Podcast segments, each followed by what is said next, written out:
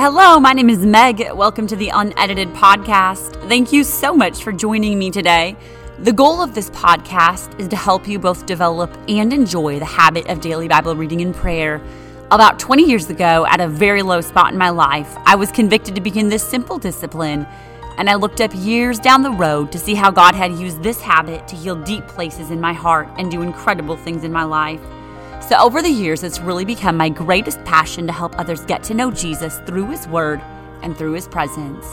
Through this podcast, I'm hoping to help you see the Word of God with fresh eyes, to learn to slow down with your Bible, and ultimately to fall in love with your Bible. So, thank you so much for joining me today. I'm so glad to have you here.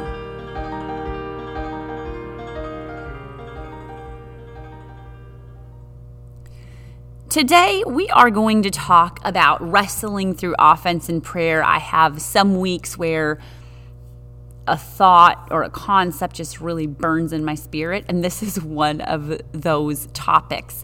Um, sometimes I sort of just pick from the list of ideas that I've had um, over the course of the last year or so, but again, this just has been really heavy on my heart. We have to remember that Jesus told us that in the last times, many would be offended. And there really is a heavy spirit of offense in this day and age over so many issues. And that's in the world, but that's also in the church. And the enemy loves to use offenses to divide us from other people. And we have to constantly be on guard for, against being offended.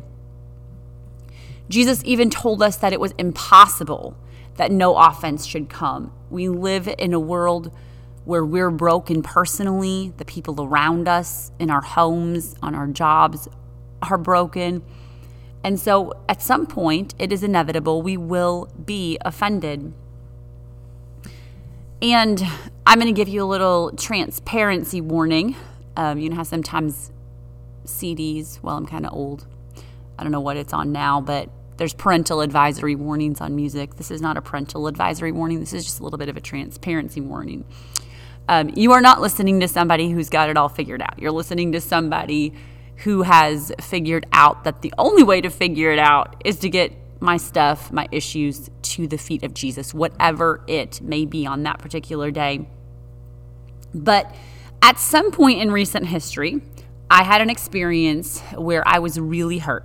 It was a situation where I felt excluded, I felt overlooked it seemed that something I had been told regarding a particular thing wasn't exactly true, and I'm just going to stop there. Nobody knows what I'm talking about. But I woke up the day after this experience and I was just so grumpy. I was mad, I was angry, I was really weighted with this situation. And then thoughts began to spin off of that situation. Other scenarios started to be brought in, and the case against a particular person began to be built in my mind. And this really just dominated the landscape of my mind for about 12 hours. Um, some of that time I was sleeping, but just throughout a night, and then again when I woke up in the morning. And I knew that I had to get this into the presence of God. I really didn't want to. My preference in that moment was not to pray. I was just upset. I wanted to be angry. I wanted to call somebody and talk about it. I wanted to, you know, hash it out with somebody. But I got myself ready and I drove to church and I got myself into the sanctuary and I had a good old fashioned prayer meeting and I truly cried out to God I may even have screamed. I begged God to help me never allow a shred of resentment or bitterness or unforgiveness to remain in my heart. And God did what He always does. He helped me process through that thing that I was dealing with that seemed so big and so overwhelming in the moment. And He helped sort it out. And I literally walked out of the sanctuary later that morning with every single speck of the offense resolved. I don't even recall how long I was praying, but God just helped me process through it, lay it down at His feet, and leave it there, and it has not bothered me since. Um, before I get into the things that I really felt God laid on my heart that particular day regarding wrestling through offense and prayer, I want to just recommend a couple of things. I want to recommend um, a series my pastor preached called the Offended series. This was years ago. Um, I'll link to it in the show notes. It's three parts and it is so good for handling offenses. Um, that lesson had, or that a uh, series was made into a lesson, the first lesson that we teach in our new member class at our church. And he put that lesson together. It's helped many people really understand what it looks like practically and biblically to handle offenses. So I will be going through that next week on the podcast. Um, I just feel, again, really strongly to tackle this. This is something that all of us deal with, it's pervasive in our day that we live in. And so I just want to spend a couple of weeks, I may even spend two more weeks talking about this topic. And then I also want to recommend Bait of Satan by John Bevere. This was a book, I've recommended it before in previous shows, but this book helped me tremendously, tremendously when it comes to um, offenses, when it comes to forgiveness. Um, was definitely one of the keys on my own journey of forgiveness and dealing with some of the things that I had carried for a long time. And so, again, those are just things I'm going to recommend that will be great resources and great helps to you. We'll go through some more practical tips next week. But I just felt very strongly today to share the things that the Lord impressed on my heart in my own recent moment of struggle. First of all, God spoke to me so clearly, and He said, You can't carry a grudge in my hand at the same time. Okay, wow, I needed to hear that. Grudges are heavy, offenses are heavy, and they require us to hold them with two hands. And if we choose to hold on to an offense, we can't hold his hand, we can't walk with him. So I don't know, that really stopped me dead in my tracks and made me realize that it was one or the other. I could hold on to that and possibly allow that offense to become a grudge, to be unforgiving toward another person, to eventually turn to bitterness, or I could just lay it down at his feet, walk away from it, and continue to walk on holding his hand. It was one of those two choices. Secondly, I really, in prayer, felt God gave me two forms of perspective. First of all, he reminded me of how much he has forgiven me of. I do not deserve his forgiveness. God has been so good to me. God has been so merciful to me. And he just reminded me how much forgiveness I have needed. And it made it a whole lot easier to lay down what I was feeling toward another person. Secondly, I really felt in that moment he zoomed me out to see my community at large. And this was not a vision or anything like that, but he just impressed on my spirit that people in my community are addicted to cocaine. People in my community are battling suicidal thoughts. People in my community are battling addictions in every form. They're contemplating divorce. They're going through dark situations. And just that type of perspective put perspective on my petty little thing that I was really hurt about. It helped me so much.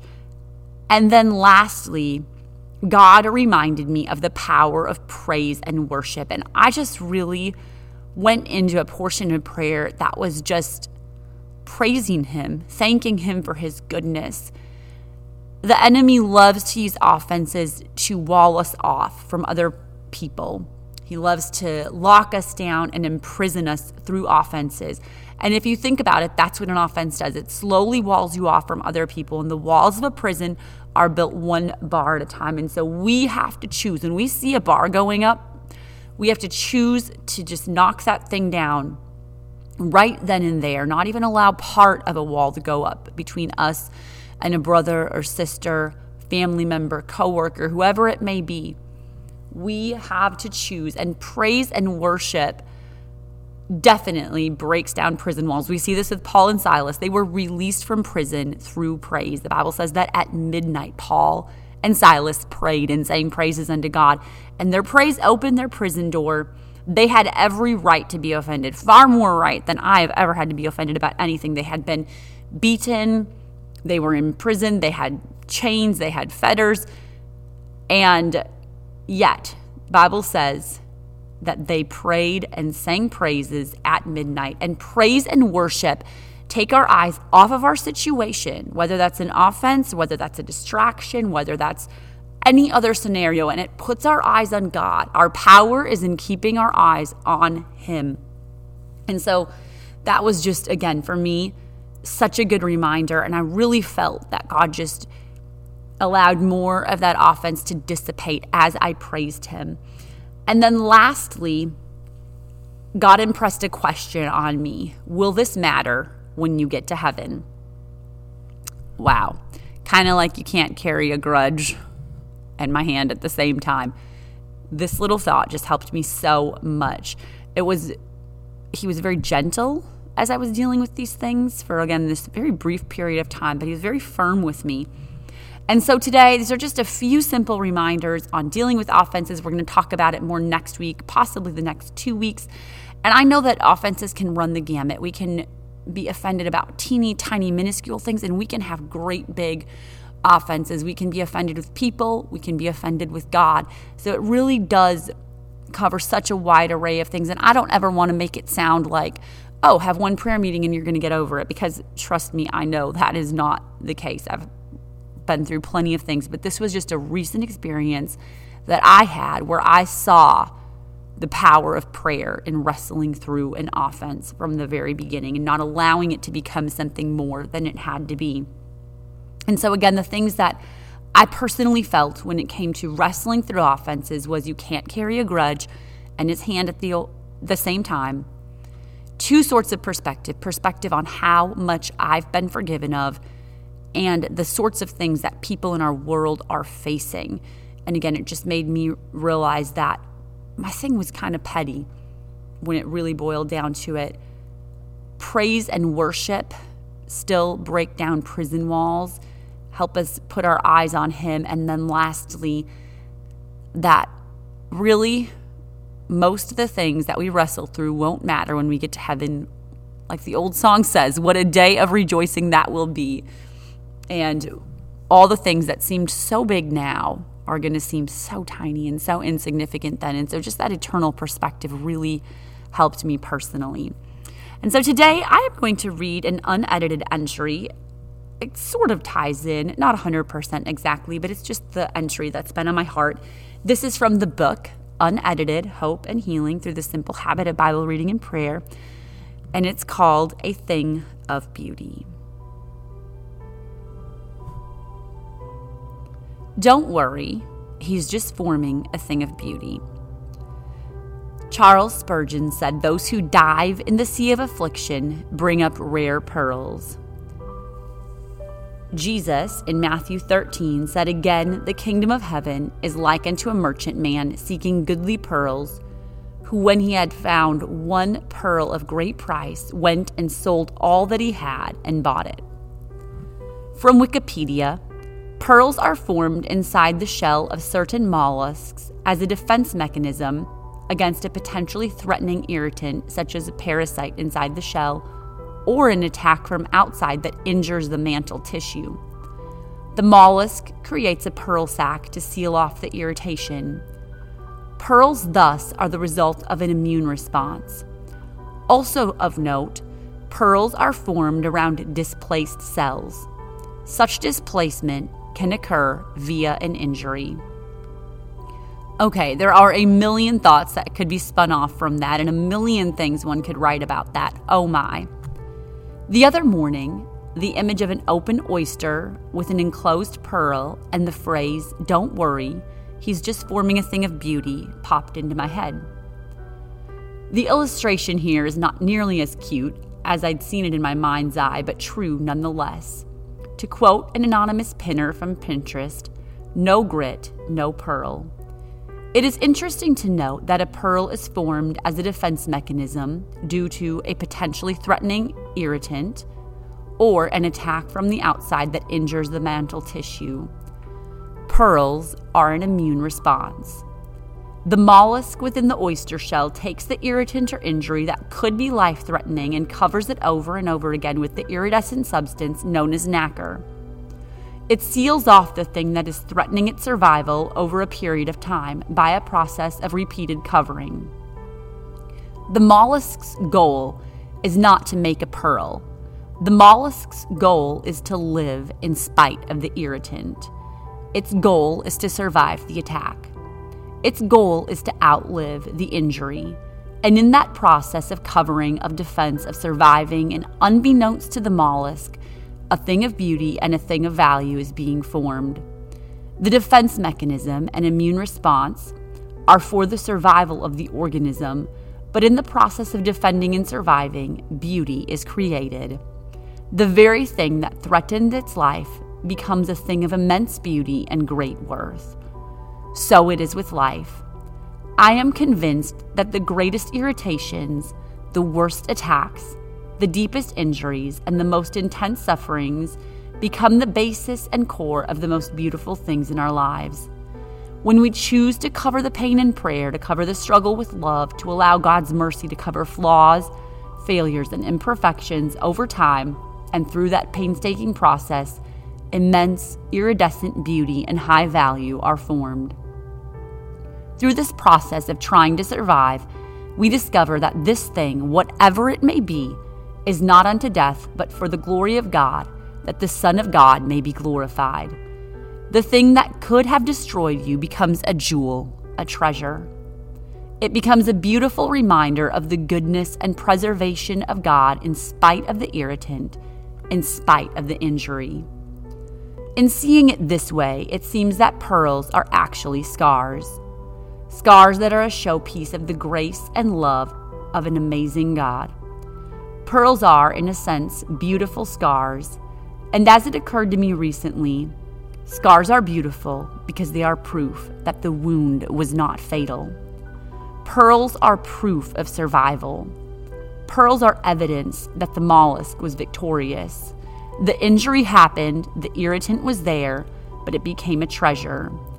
The covering process took what was meant for evil and saw that God meant it for good the pain allowed the formation of the pearl. It is also interesting to note that from pearls.com, when natural pearls are drilled into to be used in jewelry, there's often some really gross ooze that comes out. This is because of the original irritant, parasite injury or otherwise, that the pearl was formed around. The most beautiful, iridescent lives we see and encounter were made that way by the things we will never see. Battles they won quietly, losses they endured privately, tears they shed alone, prayers prayed secretly, suffering, struggle, and setback faced bravely. We see the resplendent qualities of their life but will probably never realize the depth of injury and irritation required to live brilliantly. At the core of those lives, there are more than likely dark days, lonely moments, and bone crushing pain. If you could drill in, you would see it as their suffering, their will to survive that produced the beauty seen. They would probably ooze a little if you could see deep down. Those brilliant lives are thus because they survived, because they overcame. That core of the pearl will look different for everyone. But in the end, we see that the irritant was overcome, the injury was not unto death, and beauty was formed. In that realization, we can say with David, I shall not die, but live and declare the works of the Lord. Thank you, God, that it is your grace that covers and produces the pearl from the pain. And so, again, today, just a little reminder to harbor no offense, whether it's with God or with another person.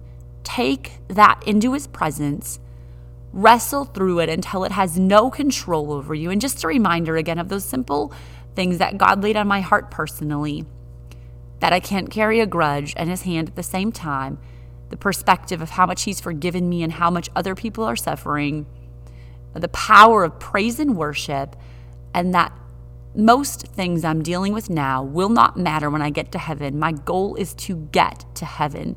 And whatever I have to lay aside on that journey, it's going to be worth it. It's going to be worth it all.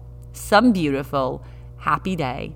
And so remember to lay down whatever you have, whatever you're battling, get into his presence and wrestle it out with Jesus in prayer. Thank you so much for joining me for this journey. I look forward to meeting up with you again next Friday. If you have questions or to download a typed or a handwritten transcript of today's entry, you can visit megunedited.com. For now, go grab your journal and your Bible.